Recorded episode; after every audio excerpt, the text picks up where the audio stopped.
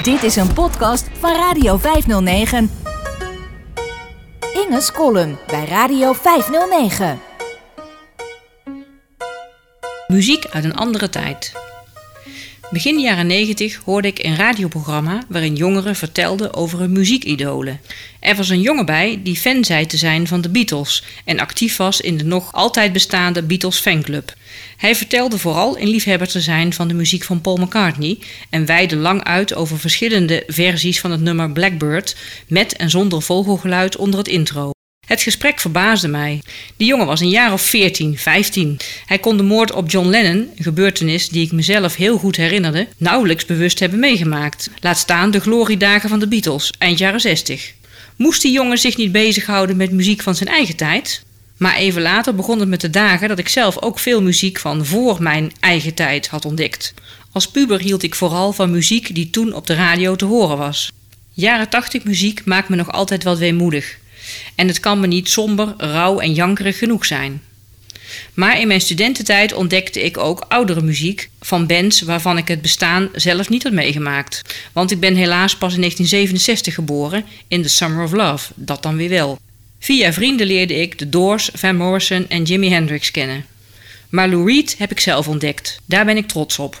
Dat gebeurde in 1987 toen ik in Tilburg woonde en daar vaak met vriend en huisgenoot Harold de platenzaak Tommy bezocht.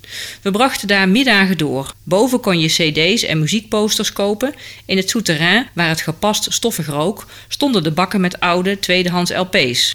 Nu zijn platen weer in, maar in 1987, toen iedereen zo langzamerhand een cd-speler kocht, deed men massaal de vinylplaten de deur uit.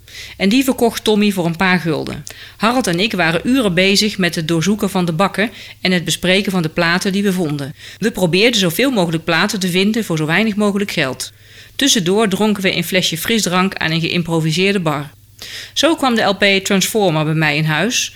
Lou Reed's meest succesvolle soloplaat met zowaar enkele hits. Walk on the Wild Side en Perfect Day. Ik ging op zoek naar meer en ontdekte The Velvet Underground, Nico en John Cale. De Banaan, de LP met de beroemde door Andy Warhol ontworpen bananenhoes met afpelbare schil, was daarbij natuurlijk de belangrijkste vondst, gemaakt in mijn geboortejaar.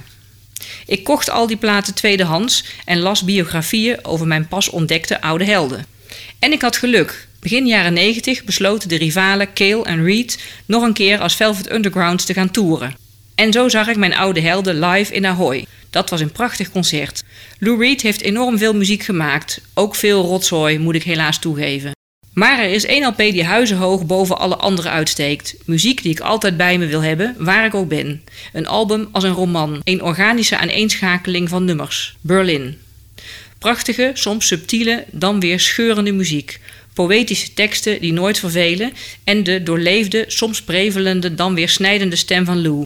Nee, een begaafd zanger is hij niet, maar dat hoeft hij ook helemaal niet te zijn. Lou heeft andere talenten. Ik bedoel natuurlijk had, want in oktober 2013 hield het door drugs en drank geteisterde lichaam van de oude rot het voor gezien. Gelukkig had ik toen de live-uitvoering van Berlin in de Heineken Music Hall al meegemaakt. Als er maar één popalbum op de wereld zou mogen bestaan, dan zou dat wat mij betreft zonder twijfel Berlin zijn. Muziek uit de tijd dat ik nog met poppen speelde en boomroos vis leerde. Maar toch helemaal mijn muziek.